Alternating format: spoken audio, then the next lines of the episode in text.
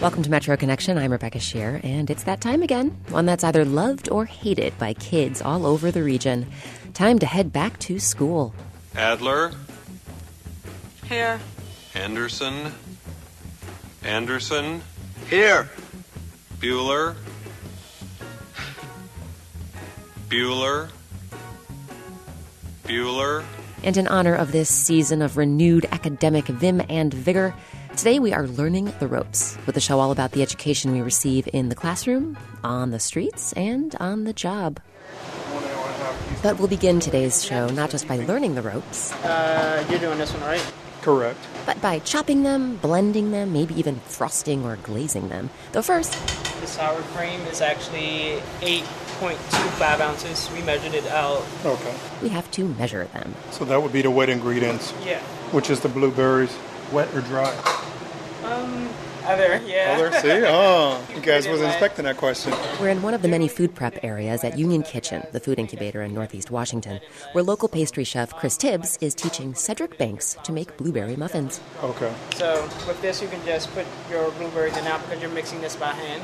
And that's just one Cup cup? and a, cup and a half. Okay. Banks is a big guy in his 40s and pretty new to baking, so as he maneuvers from cutting board to oh mixing bowl to KitchenAid, I'm not sure how he feels about a reporter capturing his every move with a handheld recorder and microphone. Am I making you nervous? I don't get nervous. You know what they say, if you're not getting shot at or mortared, how can you get nervous? See, that's the thing. Cedric Banks is actually Sergeant Major Cedric Banks.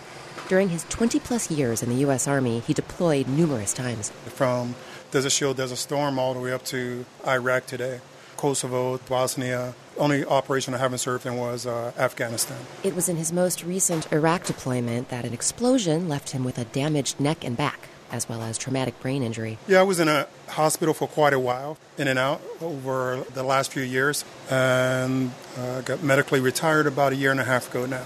Which brings us to today's baking lesson. Banks is one of 10 veterans in the inaugural class of Dog Tag Inc. The new DC based nonprofit seeks to educate and train newly transitioned veterans with disabilities to become entrepreneurs. And what I want to do, dog tag, just fell right in line with what my passion is. Like, my passion is motivational speaking, my passion is life coach, and overall helping people. So, how will baking muffins help Banks pursue those passions? Well, says DogTag Chief Operating Officer Megan Ogilvy, it's funny you should ask. trying to convince a Marine to come into a program that's about baking. You know, it was a little bit tough sell, but then obviously the, the bakery is a, a vehicle to show them how to run a small business. This fall on Grace Street in Georgetown, Dogtag will open Dog Tag Bakery, with Cedric Banks and his colleagues comprising part of the staff, both. Front of house and back of house. So the veterans, or fellows as they're called, will, yes, be whipping up muffins and cakes and cookies, We really want them to throw some flour around and get their hands in the dough. but they'll also be handling marketing, doing inventory, even assisting with management. That's why Dog Tag Inc. has teamed with the Georgetown School of Continuing Studies, or SCS, to help the fellows earn a certificate of business administration. This is an actually certificate program that any civilian can take, but we've actually included uh, three more classes uh, communication in the business field, business statistics, and we added um, an entrepreneurship class. Now, we have a few more minutes. I want to show you this graph, which ties into the previous one. Investment average return. Remember, I talked about average return? I recently sat in on a corporate finance class at Georgetown SCS, taught by instructor Akilis Mavrakis. What's the ultimate goal here? Remember the term don't put your uh, eggs in one basket. Yes. Let me ask you this you have five stocks, all of them are airline stocks. Are you diversified? No, No, okay. same entity. Good. Megan Ogilvy says once the Grace Street facility is ready, it'll house all of DogTag's entities, so the bakery, of course, as well as classroom and office space. Veterans will spend their six month paid fellowship staffing the bakery, taking classes, and working with DogTag staff on job placement. And that'll be a lot of interviewing, networking along those lines, and making sure once they do graduate and leave our program that they already have their next step planned. Because veterans are the best employees. They know discipline, they know, know responsibility, and they deliver. There's a mission. And so these are going to be viable candidates for employment. And eventually, viable candidates for starting their own businesses. And that thrills Maurice Jones, another dog tag fellow at our muffin making lesson. What's your military experience? 22 years in the Army, IT telecommunications. And what kind of small business would you want to start up? I'm IT heavy, so I want to start my own IT firm, IT consulting firm. Jones says it isn't just the training dog tag offers that will help him get there. It's the overall attitude toward wounded veterans. They come in, Maurice, how you doing? You doing anything? You had a great weekend? Stuff like that. That shows that you care. I mean, they, they treat us like adults, professionals. They don't look at our disability as a hindrance or, or a disability at all. They looking to provide us with the skills and the knowledge to progress and succeed in any endeavor that we got going on. The way Cedric Banks sees it, It's really looking at not the disability, but the ability. in other words, Let's prove what you can do, not what you can't do. And what they can do, both he and Maurice Jones agree, is continue to serve their community long after they serve in uniform. How do you use the service that you put a veteran through to better our communities once we get back? Because we don't stop being who we are once we take off the uniform. We're still driven. We still got values. We still got goals. And we still want to share and we still want to serve. And Dog Tag Inc. plans on helping them do that across the country. The company sees the bakery as a model for other businesses outside the region. So in California, we may one day see a dog tag surf shop. In New York, a dog tag bagelry. All of them launching pads for returning soldiers to follow their own recipe for a brighter and sweeter future.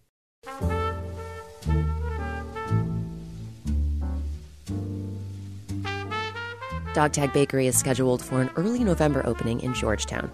For more information on the business and applying for a fellowship, visit our website, metroconnection.org.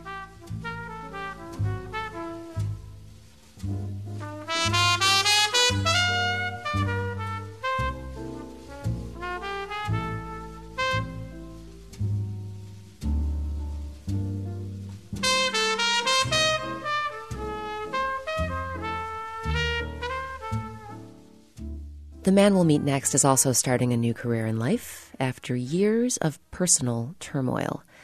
Andre Sims is 45, a DC resident, and over the years he's been shot, stabbed, homeless, and in jail. And I'm thankful that I'm still living because I used to walk around down Edgewood off the PCP. I used to walk around with two guns on my side. I used to rob people. Going, people used to see me and, and, and cross the street. But not anymore. Andre's back on his feet and working to find a job in his newly chosen profession as a barber. Tatiana Safronova brings us his story. Andre Sims is a barber without a shop. He just graduated from hair school, and until he finds a place to work, Andre does house calls. Today, he has an appointment on Girard Street, just off North Capitol. He carries his tools in a black backpack, the clippers in one pocket, the blades in a plastic bin in another. For now, he's just got the basic stuff. I lost like five hundred dollars worth of equipment three days before I uh, completed hair school. So I just got my um, my 76ers, my Andis Masters, and my Andis uh, T outliners. But I wish I had my detailers and all my other good stuff. But I'm gonna make it do what it do, boo. In other words, I'm gonna make it work. Andre's client today is his friend Junior. The guys met 35 years ago on Girard Street when Andre's family moved to the neighborhood. We used to build go karts and, and race them down the hill. And everybody in the neighborhood had a go kart. And he he had one of the fast ones. I had a fire truck. We used to steal people's shopping carts to take their wheels off of them so we can put them on our go kart. Alrighty, about to get, it, get the show started. Andre says if there was ever trouble, he was usually the one causing it. By sixth grade, he was selling drugs. Kids bought joints out of his lunchbox for a dollar a pop. And by the time he was in eighth grade, Andre was using PCP, a drug he and his friends called boat. We had a thing called the Breakfast Club. And the Breakfast Club consisted of getting high before we went to school. So getting the PCP, the, the, the boat, that'd be our breakfast. So then after Breakfast Club, I go to school, hang out for school. Then after that, you know, smoke some boat. But I mainly, you know, went to the go-go every week. Wherever they had it and when they had it, I was there. But that was on like on the weekends and stuff like that. Typical day after school, then, you know, shoot dice, gamble, uh, hang out with the girls. I knew right from wrong. But it's like, for some reason, to me, wrong always felt better. After high school, Andre landed in prison. He spent six years behind bars, and when he got out, he kept selling and using drugs. PCP was his drug of choice. He dipped joints and cigarettes in PCP for a high that made him feel invincible. But by 2000, Andre was anything but. Yeah, man, that was one of the hardest moments of my life when she passed. September 9th, 2000. I mean, that clicked like that clicked a button. He's talking about his girlfriend, Deshawn Robinson. She was 18 when they met at a roller skating rink. Andre was almost 30. They had two kids, Davon and Diamond. When Deshawn died in a car accident, the children were just one and two years old. You know, I, I guess I try to hold it in, hold it in, and then, you know, my daughter was one. And, you know, I guess it was a couple of months after, you know, after all the, I want to say, newness of, of their mom's death wearing off, and you stop receiving help from people and stuff like that. And I had to do her hair, so I was so frustrated. I just started crying. I was like, man, why couldn't have been me? You know what I'm saying? Why why your mother leave me like this? You know, once my kid's mother passed, and it was like I had to shut everything down, man. Stop selling drugs, all that, man. So it's like I just had to do what I needed to do. Andre gave up the PCP. He placed his kids in daycare and held down jobs at a grocery store and at George Washington University Hospital. He also took care of his mother. She died in 2008. In June, Andre graduated from the barber styling course at Bennett Career Institute in Northeast DC. And for good luck, classmates pinned dollars to each other's clothes on the last day of school, but Andre had just left hundreds of dollars worth of haircutting tools on the bus and needed more than just luck.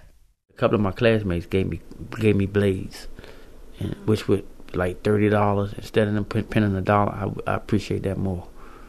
I sure did. Money's still tight. Andre gave up his cell phone service to pay for Davon and Diamond's back to school supplies. One day, he hopes to open up a shop with Asia, his older daughter from another relationship. It'll be called Daddy and Daughter's Hair Care and Spa. But until then, he's back in a neighborhood. He chats up the people walking by, offering discounted cuts. For the elderly, he'll often do the cuts for free. Anything to practice his hand and find new clients. I'm Tatiana Safronova.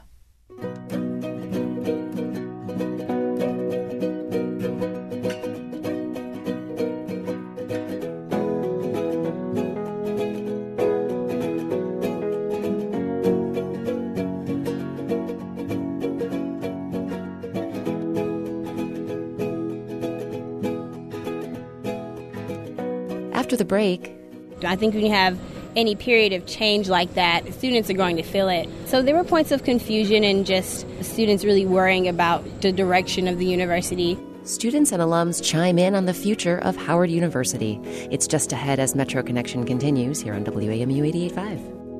WAMU News coverage of labor and employment issues is made possible by your contributions and by Matthew Watson, in memory of Marjorie Watson. And support for WAMU 885's coverage of the environment comes from the Wallace Genetic Foundation, dedicated to the promotion of farmland preservation, the reduction of environmental toxins, and the conservation of natural resources.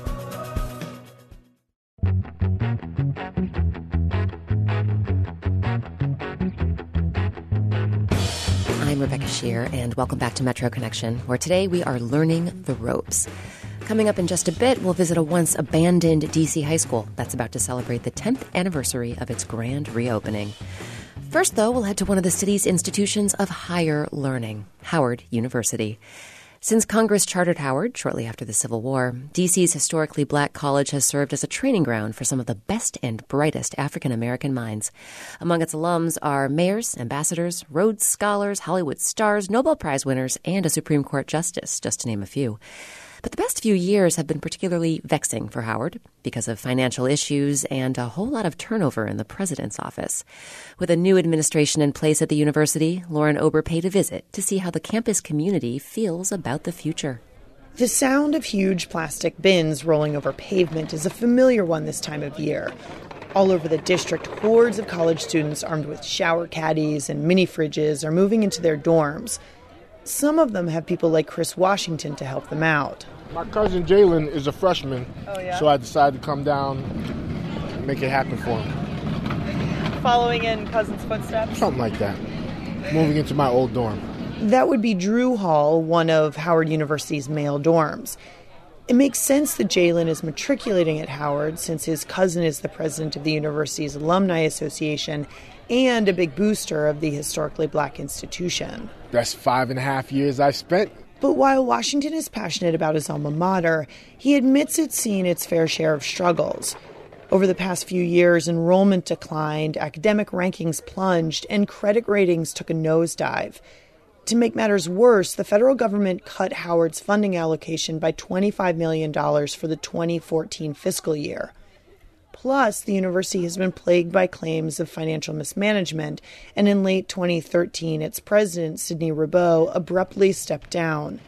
But rather than dwell on those challenges, Chris Washington is choosing to look to the future. And that future will be shaped by Howard's newly installed president, Dr. Wayne A.I. Frederick the new president is one of my classmates. So I'm really excited about that because for the first time in my generation, there's a president who I can relate to.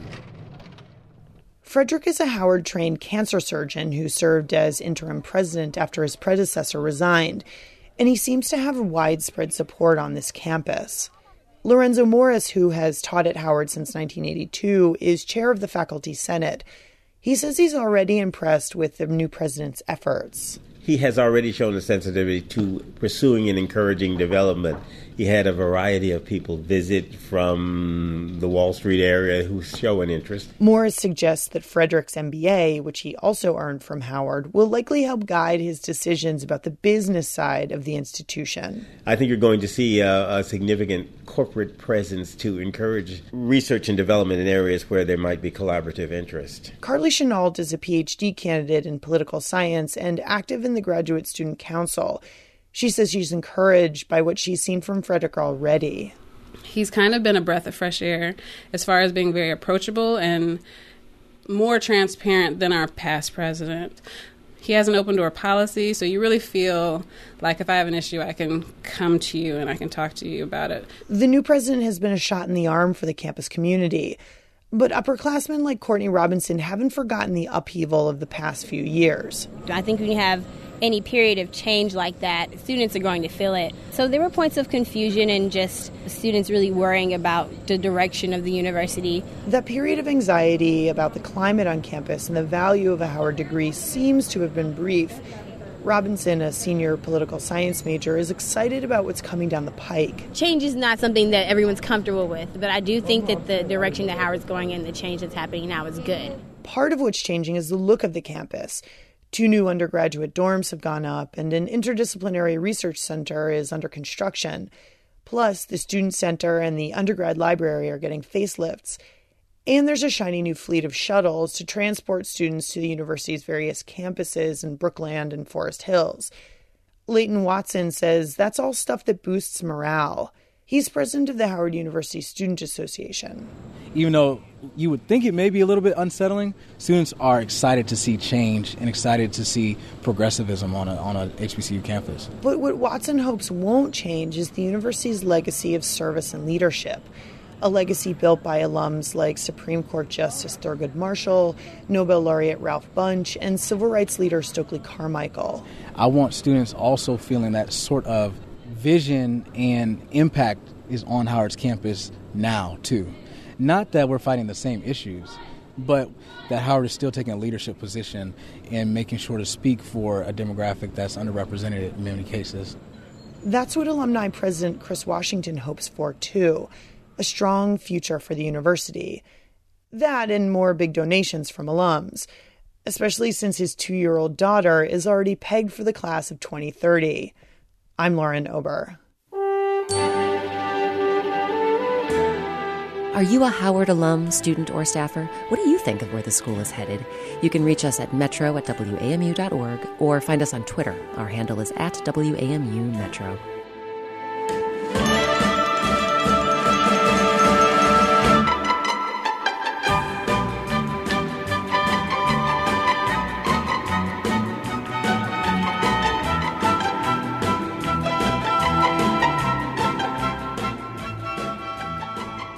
So, as we've been hearing, college kids are moving into dorms all over town right now. And among them are students who don't just need to learn their class and internship schedules, they have to learn how to navigate American culture and life in D.C. We're talking about global students. And for nearly 80 years, a spot on R Street Northwest has served as their home away from home. It's called the International Student House, and Julie Alderman recently took a tour. As you walk in the door of the International Student House, you don't feel like you're in DC anymore. The house itself is a Tudor style mansion, making you feel like you've been dropped in the English countryside. And then there are the different languages you hear. Oh, At any given time, the International Student House is home to about 100 students from all over the world. Cynthia Bunton was a resident of the house in the 1970s and is now the secretary of the board of directors. She says the house's history is embedded in cross cultural communication. The International Student House was created by the Quakers because they were concerned about the rise of fascism and the rise of Nazism in Europe, and they felt that the best way to promote international understanding was give people an opportunity in a setting to really get to know each other and to exchange ideas. Bunton, who has since gone on to work for the State Department, says she remembers times when international understanding was unique to the International Student House. I remember sitting down one of the first nights I was here with an Israeli and a Palestinian, and they were talking about the Middle East. In the Middle East, for them to sit down at a cafe and have an hour long conversation or dinner was just not something that you could do. Inside the massive dining room, residents gather for breakfast and dinner every day during the week. Laurence de Clivière, a resident from France, says these moments make for an easy social life. The house is very good because I don't really need to make social effort. We have breakfast and dinner provided. It's very good because it's a big moment in the house when we meet everybody, discuss, and it's very easy. Sharon Eladad, a resident from Israel, says she didn't expect the friendships she made in the house to be as important as they have been. You have this community that is always surrounding you. Even me, myself, when I first came, didn't think that it was so important and it could really affect you in your day to day life. But when you're away from home and you're so far away from home, it makes a big influence and impacts on your day. Sharon says she and her friends like to explore DC, especially the city's restaurant scene. We always go out for dinner on the weekends, and it's always someone else's turn to take us to a new restaurant that will serve uh, a dish from back home. And I mean, it's a win win situation because A, you get to eat, and everyone loves to eat, and then B, you get to learn someone, your best friend's culture and tradition. And that's just a learning experience in its own. Sharon, who was born in the U.S. and lived in Mexico and Venezuela, spent the past year working for the White House and the super PAC Ready for Hillary. She is now approaching the end of her stay and plans to head back to Israel in October. The escalating conflict between Israel and Hamas has made the past few months very difficult. But, Sharon says, the other international students in the house helped make her experience a positive one, despite the tragedy escalating at home. Being in the International Student House, honestly, not a day goes by where uh, one of my friends don't don't ask me how I am, how my parents are, how my family is doing. And you know, maybe they don't know what kind of effect it really does on me, but it really does go like a long, long way during my day because I, I really can't explain to anyone else, and not not a lot of people can really understand it. So it's really good to know that you're not alone. Janet Leon, a student from Mexico who spent her summer interning at the Organization for American States, says even the small interactions she has with people here make the International Student House unique. One of the best things about the house is is just the little chats you have on the hallways with people. Mm-hmm. Like maybe you don't need an activity to have a special moment. Now I have a friend in the world that if I want to go there, I know that she would like accept me at her house. And so that you have different friends from different countries, so you can go anywhere you want and you know that you would have someone there for you. I'm Julie Alderman.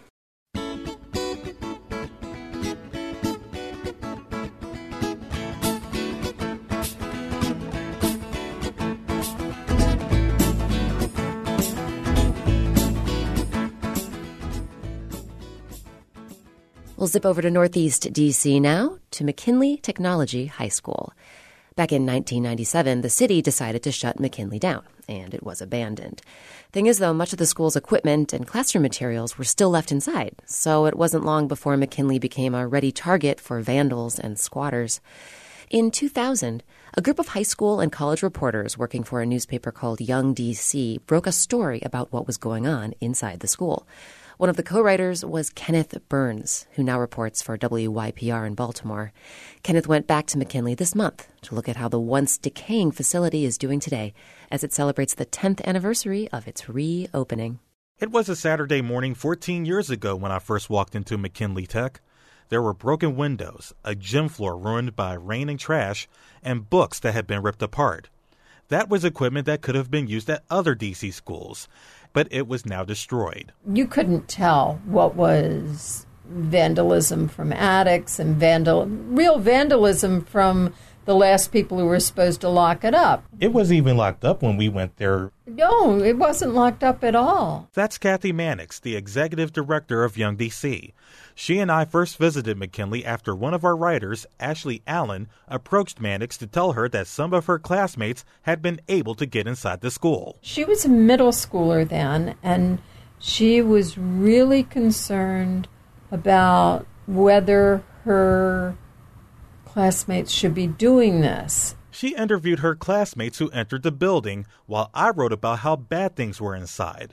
Steinway pianos destroyed, broken greenhouse windows, and broken glass under our feet as we walked some parts of the school. It was hard to figure out your lead without telling people, oh, this is how you break into an abandoned school. Do you remember what I said to you? I don't remember, but I do remember when we were on uh, Kojo Nnamdi show. I disavowed any knowledge of going into the building. Kojo noticed how cautious we were in writing the story when we were on his show. You were careful to point out that you didn't trespass yourself. You didn't go into the school yourself? No. Now that 14 years have passed, I can admit there may have been some trespassing involved. That was not the case, however, when I visited McKinley earlier this month. My tour this time was an official one led by First Sergeant Raymond Dickinson, who has taught at McKinley since the school reopened 10 years ago. Our tour begins on the third floor, where the library has been restored and recently expanded. The second floor greenhouse is ready for the plants that will be grown by November. Each floor has trophy cases celebrating the school's accomplishments. Since we reopened, our cheerleaders have won every year but, but two. And we had one championship basketball team. And like uh, Dr. Jones told you, the football team won last year. Then we get What's to up? the first floor. Yeah, this is our gym. The last time I was here, it was a you mess. You get some of that noise in that. That's a cheerleaders practice in there. So they they trying to win this year. So my department is over here, and engineering is over here down those hallways. Well, let me uh, point something out to you. Right around where that T is, right. That was like the center of where all the trash was. And I remember looking right there and seeing like all sorts of stuff, including a recycling bin from Montgomery County. Is that right? Yeah. I can believe that. Dickinson credits the leadership of the school, past and present, for pulling McKinley through difficult times and creating a good learning environment for students. Among those leaders is David Pender, an instructional superintendent with DCPS who served as McKinley's second principal. He'd seen the rise and fall of McKinley. I had an opportunity to see pictures of homeless people who had been living in the school during its transition from 1997 to 2002 before it was um, it was started in reconstruction. McKinley was founded in 1902, a year after William McKinley, the 25th president of the United States, was assassinated. The school has been in the Eckington neighborhood since 1928. It was segregated from opening until 1954, when President Eisenhower ordered the school be integrated. When the school's enrollment fell to 500 in the mid 90s from a peak of more than 2,000 in the 60s, McKinley closed amid the DC budget crisis in 1997.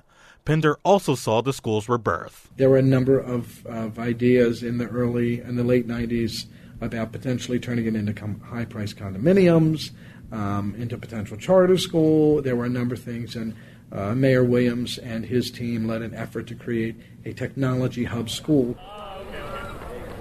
The students making their way into McKinley now are too young to remember the debates about the school's future or the derelict condition it was in before it reopened. But for older adults who remember those days, the 10 year anniversary of McKinley's reopening on Monday will likely be a powerful reminder of just how far the school has come. I'm Kenneth Burns. You can read Kenneth Burns' original article about what McKinley looked like in the year 2000. We have a link on our website, metroconnection.org.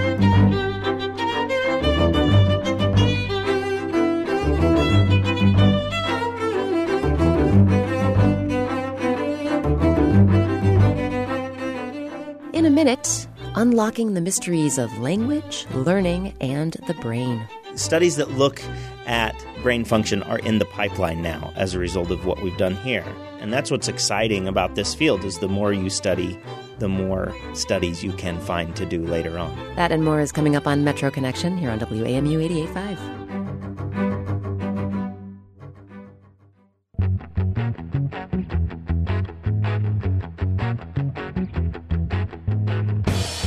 To Metro Connection. I'm Rebecca Sheir, and with school back in session, this week we are learning the ropes. And we'll kick off this part of the show with a little learning and science, specifically the science of the brain. What we experience, what we learn, helps shape our brains. But a group of researchers at Georgetown University Medical Center have shown that the language we first learn can affect our brain structure in fascinating ways. Now, this new study isn't about a person who, say, first learns English versus a person whose native language is French or Russian. No, this study is about a person like, say, this guy. Hello, my name is Daniel Koo. I'm an associate professor at Gallaudet University in the psychology department. Koo was born deaf.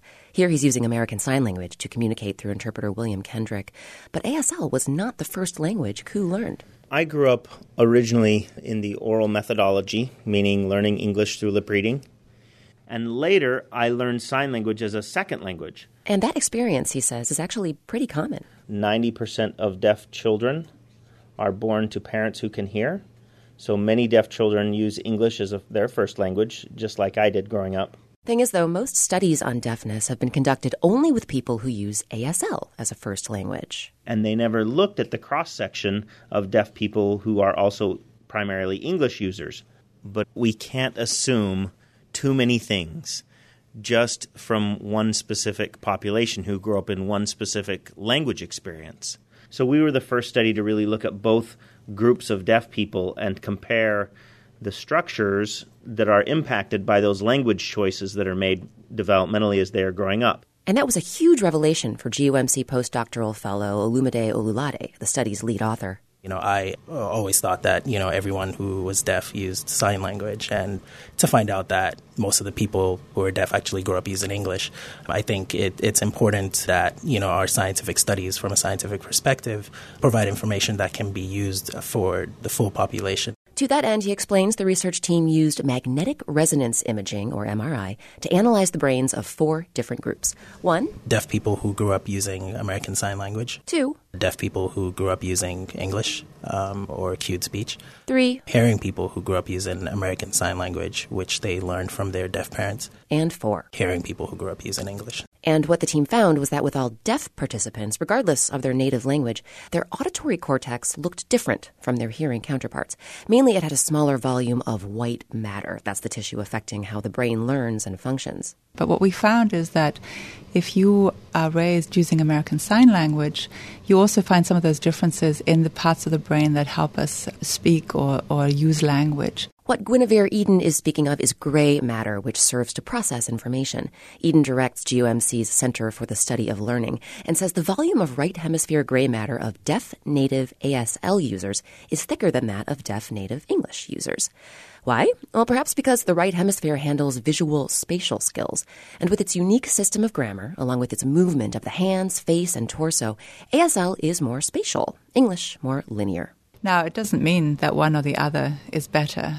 But I think the interesting question will be when we study things in education, whether it's how we teach reading or whether how we do interventions, it's interesting to have that background information, knowing that it's not just your sensory experience that, that shapes the brain, but your language experience and that they interact with one another. That's the biology of learning. And once we understand how learning happens, we can adjust our teaching methods so they'll have the greatest effect. But whatever the method, says Daniel Koo, when it comes to teaching language to a child who's deaf or hard of hearing, it's important that the deaf child just gets access and as complete access to a language as early as possible, regardless of English or sign language. It's important that they get that developmental exposure. Because that exposure will help them connect with their world, engage with their community, and perhaps one day teach their children too. For more information on this study and for more resources on providing deaf children with access to language, visit our website, metroconnection.org.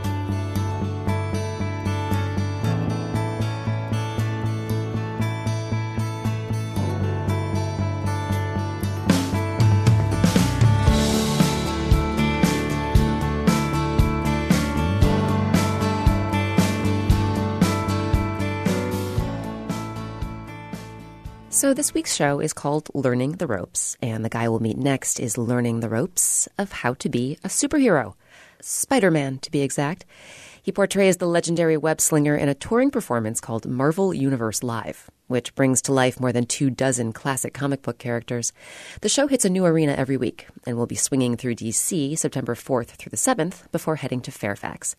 Earlier in the run, Lauren Landau traveled to Long Island's Nassau Coliseum and brings us this story. The cast of Marvel Universe Live still has a few hours to kill before showtime. In a practice room filled with weights, mats, and other exercise equipment, performers are schmoozing and preparing for the evening performance. Mo Alafrangi tells me the practice room is a safe zone, a place where the performers can work on new tricks and stunts. It's also where they have meetings and warm up. Usually, about 45 minutes before a show starts, that's when I'll start jumping around. There'll definitely be music playing. As a dancer, I'll start freestyling, I'll start getting my blood pumping. And before you know it, I'm doing a lot of flips and I'm doing a lot of things that I might be doing in the show or just to get my body to feel comfortable in the air again before I get into costume and before I, I, get on the stage. It's important to stretch before performing any tricks, but Mo agrees to show me a few easy maneuvers. Easy by his standards, anyway. He starts with something called a Webster, an appropriately named trick for his character. I'm playing Spider Man. So this Webster consists of being able to do a front flip in place while swinging a leg back and over around you, if that makes any sense. So you're standing upright, you step back with one foot, you swing the other leg back, you throw your upper body forward, you jump off the foot that's on the ground, and then you tuck your body and just land back on your feet. Los Angeles has been Mo's home for more than three years, but before he moved to the City of Angels, he lived in a D.C. suburb. I was born in Dubai, moved to D.C. when I was nine, and grew up there up until I was 22. Uh, I grew up in uh, Alexandria. I grew up in Falls Church. I went to Annandale High School. Just that whole area, I was kind of back and forth, moving in and out of you know places when I was in school, and just Northern Virginia, I would consider home. In the world of Marvel Comics, Spider-Man develops his powers after being bitten by a radioactive spider. Mo's transformation required a lot more time and sweat than Peter Parker's. It all started when his mom signed him up for a Taekwondo class soon after they moved to the DC area. Well, in Northern Virginia, DC area, I definitely trained in Taekwondo and martial arts, being able to learn how to throw and, and take a punch. Also, tricking, so flipping, backflips, twists, big round offs. It's a combination of gymnastics, breakdancing, martial arts you know, even capoeira. At 14, Mo received his first degree black belt in the Korean martial art and started teaching. Eventually, he worked his way up to a fourth degree black belt and gained other skills, notably something he calls tricking. Tricking is a combination of flips, kicks, and twists. So, growing up as a kid, Spider Man was always my idol because he's the only character I could really relate to. He was always in the air, he was always flying around, jumping around, doing all these things. So, Spider Man zips around on these spider web kind of ropes, but I understand that you don't use any of that kind of rigging in, in this show. So, how do you get around the set as Spider-Man? Well, it's actually it's called a hand loop that that Spider-Man uses, and you put your hand in this loop, you grab the rope, and that is your support. You're supporting your entire body weight with this hand loop. You come down in teardrop position from the ceiling, basically, if you're looking up. And in the beginning, was very scary to learn because I had never done anything like that before. But throughout the rehearsal process, we definitely took it one step at a time and so the hand loop has been my best friend now. I trust it and I don't second guess or anything like that when I'm up there. I kind of just focus on the scene now. But there is good reason to hesitate. any attempt to defy gravity comes with a risk, which Mo knows all too well. On Christmas Day in 2010, a snowboarding accident in West Virginia nearly claimed his life and his future career. I decided I wanted to jump off of a ramp coming down a mountain, and it was 30 feet up in the air. And so, apparently, I say apparently because I don't remember the accident. I was in a coma for a little while. I don't remember that, obviously it's kind of crazy and weird to think about, but I think it's a blessing in disguise. I don't remember any of the pain or the suffering. My first memory is checking out of rehab. Although he didn't break any bones, the trauma to his head was significant. Doctors and medical professionals, I think, jumped to the worst conclusions sometimes and said that I would never be the same again, meaning I would never be able to do martial arts, let alone teach it, let alone trick, or even run on a treadmill. But he wasn't about to accept that prediction. I'm not a big fan of having somebody point their finger at you and decide what you are or are not capable of accomplishing. I took that into my hands and just decided to work as hard as I could to prove these medical professionals wrong. With time, patience, and dedication, he slowly began to recover. I started to regain my skill sets back and I started to trick again. I started to dance, and now I wasn't nearly as good as I was in the past, but that's when I took the first step that changed my life and I booked a flight to LA. Mo says before the accident, he wouldn't have had the nerve to leave home. But when a friend told him about an audition for the world tour of How to Train Your Dragon Live Spectacular, he decided to take the chance. All of a sudden, I was a new person, and I decided, you know, I wanted to not live my life in fear. I wanted to follow my instincts, I wanted to follow my gut, and want to think so logically about everything, you know? And so, booking that flight, I ended up booking the job. That gig jump started his career, helping him land roles in film and television. But Mo says performing live is a much more personal experience, which he's excited to share with his friends and family. Coming back to DC is, I can't even begin to describe how fulfilling it's going to be, God willingly. This is something that I've been looking forward to do for a really long time. To have my mom see me portray this character that she could even relate to growing up as a kid, it almost brings tears to my eyes. And even though his mailbox is in California, Mo says the DC region will always be home. I'm Lauren Landau.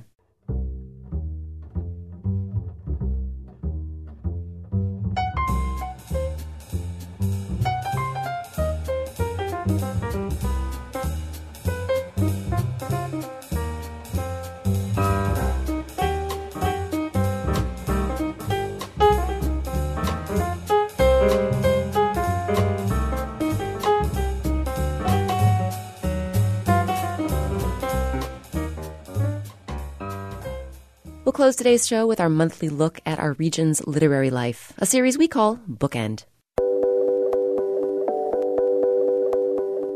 In this edition, Jonathan Wilson sits down with the acclaimed novelist Alice McDermott. If her name rings a few bells, it might be because she's been a Pulitzer Prize finalist three times, and in 1998, her novel Charming Billy took home the National Book Award. But what you may not know is that McDermott is a longtime resident of Montgomery County, Maryland. She chatted with Jonathan at one of her favorite local hangouts to talk about her latest novel and her everyday approach to creativity. Tell us where we are for people who uh, may not know, and tell us why this place has some meaning to you. Oh, nice. we are at the Irish Inn at Glen Echo, right next door to Glen Echo Park in Bethesda. Um, this is sort of my local hangout. I don't live too far from here, and um, I've been coming here for years. As a matter of fact, my youngest son, who plays Irish music, um, got his start playing in the pub here on Monday nights. I come with family. I come down to hear the music on Mondays, um, dinner outside under the patio, uh, special occasions, um, birthday parties. We've done it all down here. It's a, it's a great neighborhood place. I want to talk about uh, your latest book is called Someone. It'll be out in paperback in October. It's set in the Irish Catholic community in New York, same place you grew up. I know that the novel is set, or at least begins, a little bit before you were born.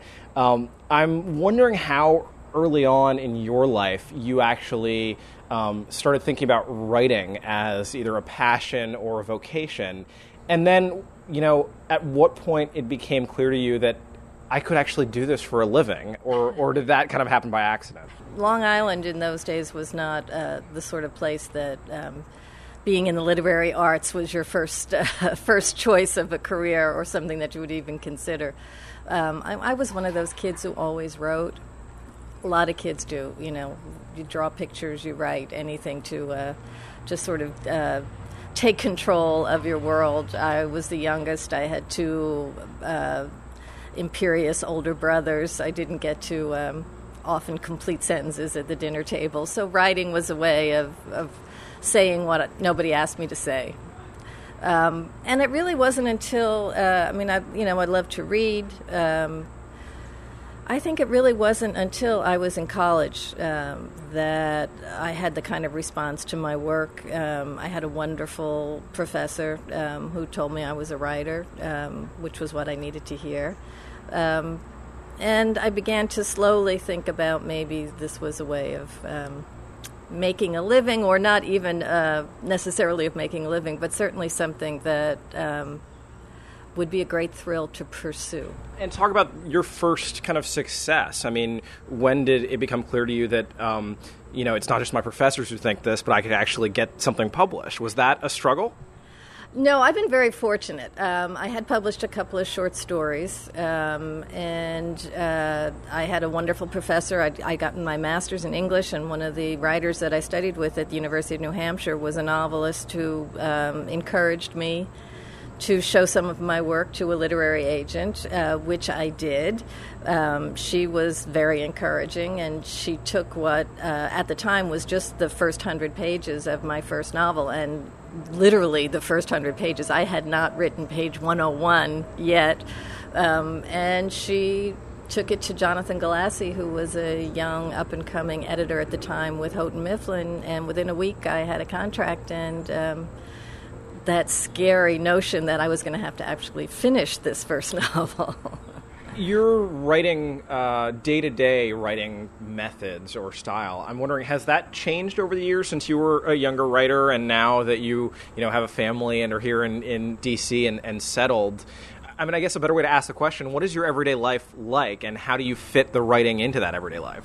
Well, I learned really early on um, when I sort of committed to, to this pursuit um, of, of spending most of my time writing fiction um, that I had to te- treat it as if it were a real job. Um, you know, this might be my, my middle class background, um, the the Irish work ethic, which isn't quite the same as the Protestant work ethic, but still, it's uh, get a job and show up every day, be there um, and don't complain. you know, who do you think you are? You're nobody special. Go to work. Um, so I've always thought of this as a real job, and I learned that if I didn't, no one else would. Um, if if I um, you know pulled any of those, oh, I can't write. I must go to Paris and and and drink uh, champagne. Um, nobody would tol- nobody around me would tolerate that kind of behavior either. So it's just it's a job. If it's not going well, tough. You got to still go to work even when it's not going well. So you have those days where you don't have an idea or you can't figure out how to write something. You don't turn on the TV or go for a walk necessarily. You really kind of hammer it out. Yeah, pretty much suffer. you know, you know, right, right. Um, There's that Catholic background. Right, exactly. You know, you know, and I, I put notes in my notebook like, you know, why didn't I go to law school? And nobody understands how hard this is, and why am I doing this? And who cares? We all do that. I see my students. Um, you know, uh, they all we all suffer through that.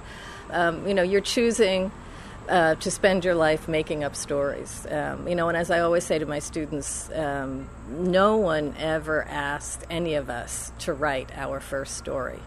Um, you know, no one looks at a baby and says, You are going to be a great novelist and you really need to start writing now.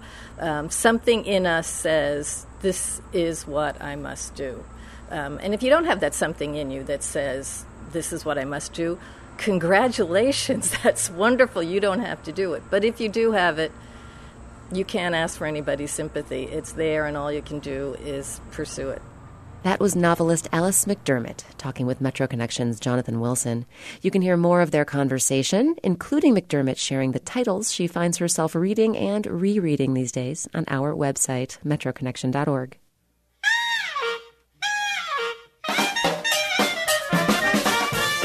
And that's Metro Connection for this week. We heard from WAMU's Jonathan Wilson, Lauren Landau, Lauren Ober, and Julie Alderman, along with reporters Tatiana Safronova and Kenneth Burns. WAMU's managing editor of news is Memo Lyons. Metro Connection's managing producer is Tara Boyle. Lauren Landau is our editorial assistant, and our intern is Julie Alderman. Thanks as always to the WAMU engineering and digital media teams for their help with production and the Metro Connection website. Our theme song, Every Little Bit Hurts, is from the album It Was Easy by Title Tracks and used with permission of the Ernest Jennings Record Company. And if you missed part of today's show, you can hear the whole thing on our website, metroconnection.org. Just click this week on Metro Connection or subscribe to our podcast. We're also on iTunes, Stitcher, and the NPR News app. We hope you can join us next week when we'll celebrate Labor Day with a show we're calling 925. From pediatric surgeons to shuttle bus drivers to street musicians, we'll talk with Washingtonians about their work and how their gigs shape everyday life in our fair city.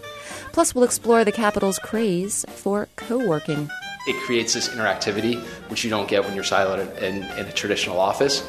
I'm Rebecca Sheir, and thanks for listening to Metro Connection, a production of WAMU 885 News.